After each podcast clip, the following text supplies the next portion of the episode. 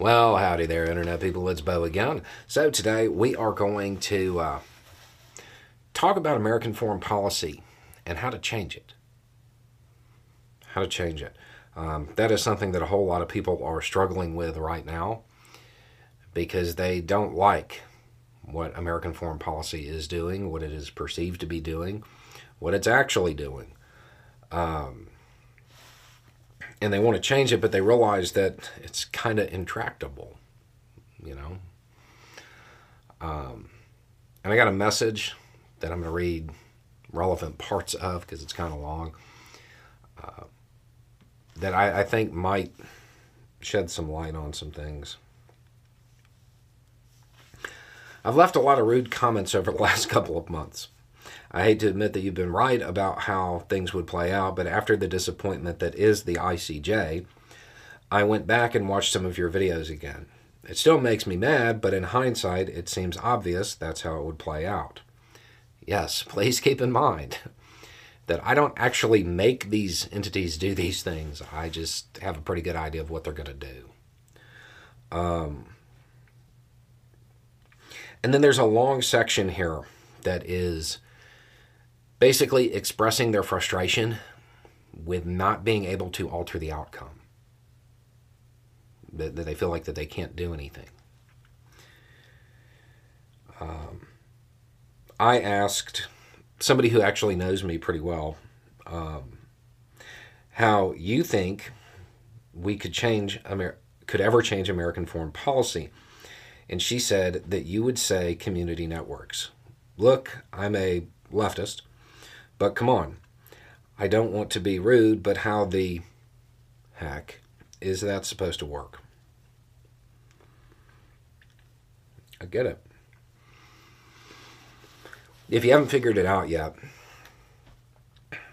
actually altering American foreign policy, it's almost impossible.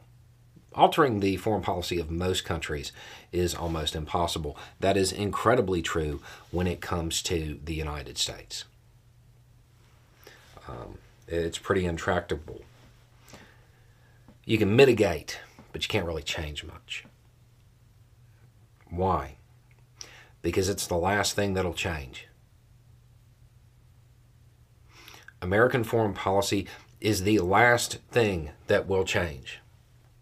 Those people that want deep systemic change, you want to change this country, you want to change the world. Understand, changing the world happens after the change occurs in the United States.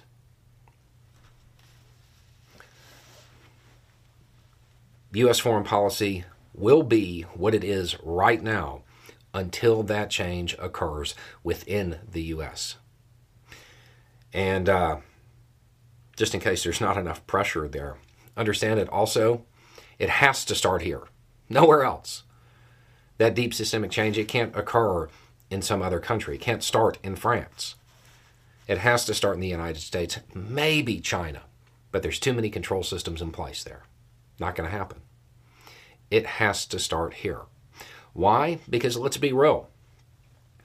If a country somewhere engaged in some deep change, developed an egalitarian society where everybody was going to get a fair shake, at least closer to it, and then started making moves on the international scene, what would happen? We'd invade them. That's not a joke. That's actually what would occur. It has to start here. So, the question isn't how do you change American foreign policy? It's how do you change American society?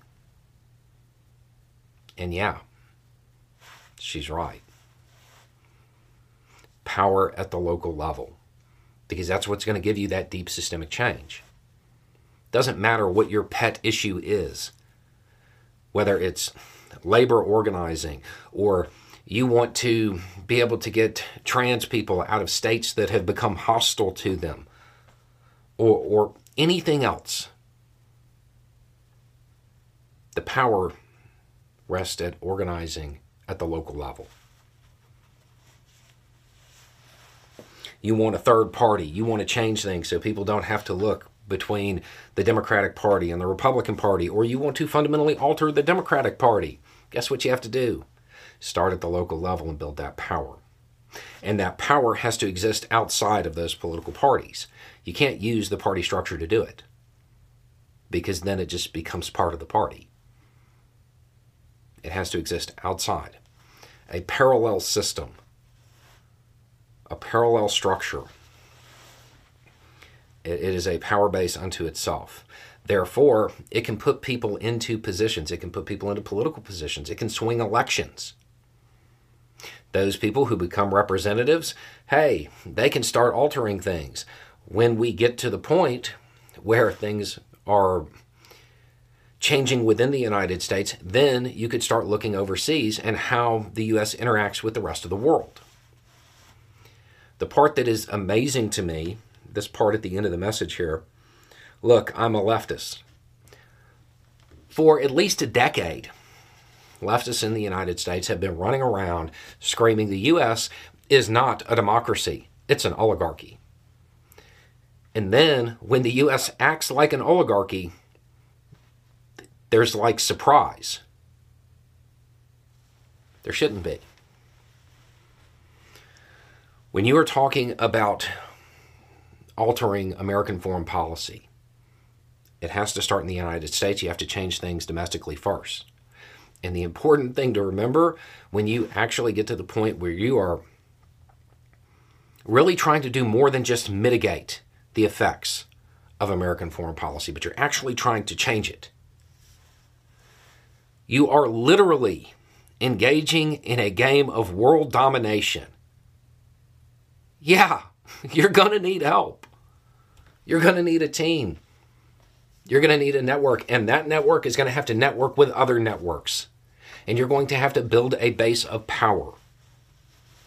Because, yes, it is a literal game of world domination, and you are attempting to go toe to toe with nation states. It's a little bit more difficult.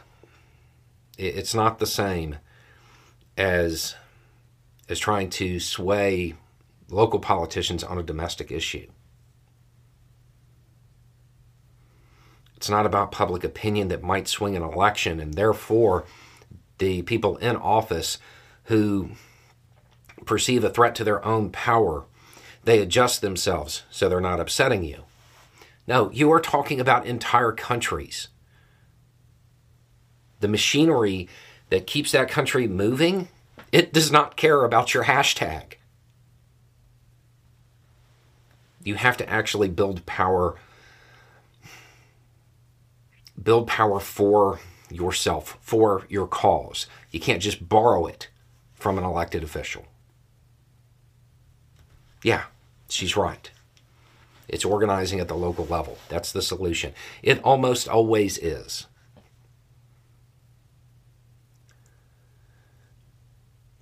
the hardest part to, to really wrap your mind around is that it is going to be the last thing fixed. The domestic the domestic stuff is going to come first. The systemic change will occur within the United States before American foreign policy ever starts to reflect that. And it has to start here.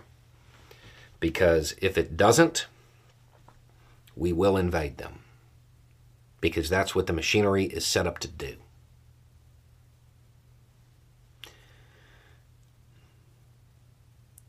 If you want to influence the situation in the Middle East, I am not joking when I say this. You are better off installing solar panels, buying an electric car, something like that. Because it alters the dynamics. It makes the U.S. less likely to need to be involved over there. And by need to be, I mean that machinery perceive it that way. Yeah. It's very upsetting, but you're literally talking about changing the entire world. Nobody has ever said that was going to be easy. Anyway, it's just a thought. Y'all have a good day.